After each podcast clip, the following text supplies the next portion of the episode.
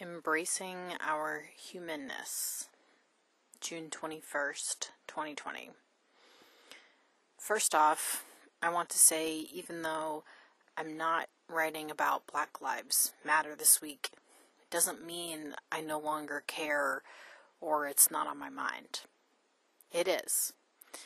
Being a human being means I care about many things all at the same time in addition to everything going on in the world, things still happen in my personal world, and that's what I'm writing about today. On Saturday, I stuffed cream cashmere gloves into my jacket pocket in preparation for my trip to the grocery store. I like to wear gloves when I know I'll be encountering high touch surfaces because it saves me from washing my hands. About six minutes into my walk to the store, I noticed the gloves had escaped my pocket. I stopped in my tracks and did an about face, retracing my steps while scouring the sidewalk and the street for my gloves. I found one and kept looking.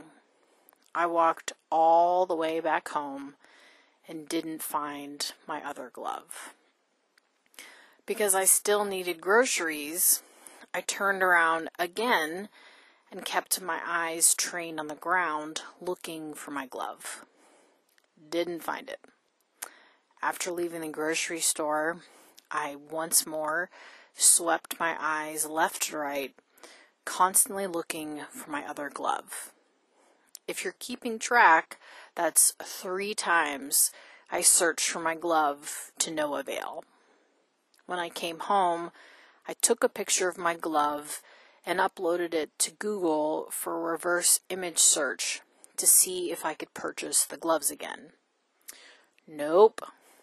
Then I messaged three different people on Etsy to ask if they could make me a match. If that wasn't enough, later in the evening, just for kicks, I searched the street two more times and came up empty. If it wasn't obvious, I have trouble letting go. Not only of objects, but also of people and situations. Goodbyes are hard for me. I try really hard to fix things so I won't need to feel sad. In this case, if I found my other glove, I wouldn't feel sad or upset because the problem would be solved. I think it's safe to say my other glove is gone. Tears are pricking my eyes even typing that. I don't want it to be true, but reality is like that. In real life, not everything can be fixed or solved. Even buying a new pair of gloves won't truly replace the one I lost. A new pair won't make up for what's missing.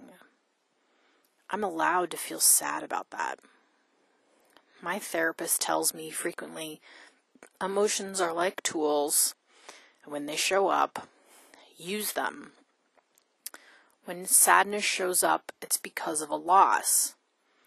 I've lost many things in my life, and I don't think I've properly grieved them all. I was too busy metaphorically combing the street, trying to solve the problem, to cry.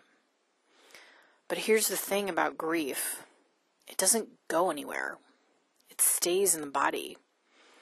It may express itself as lung trouble, or pain in the back, or weight gain, or something else but grief sticks around until it's felt. This isn't a profound post or a fiery one or philosophical one. It's a human one.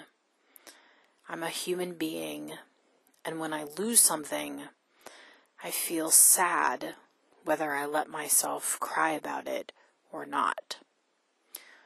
What I'm learning is life is easier when I let myself grieve. How much time and trouble could I have saved on Saturday if I had given in to the emotion I felt instead of fighting it.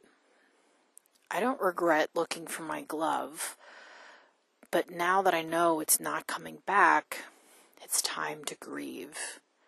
Not only for my glove, but for other things too. I dream of a world where we let ourselves cry when we lose something or someone. A world where we recognize emotions are not meant to be fixed, but rather felt. A world where we let ourselves feel our feelings when they come up. A world where we embrace our humanness. Another world is not only possible, it's probable.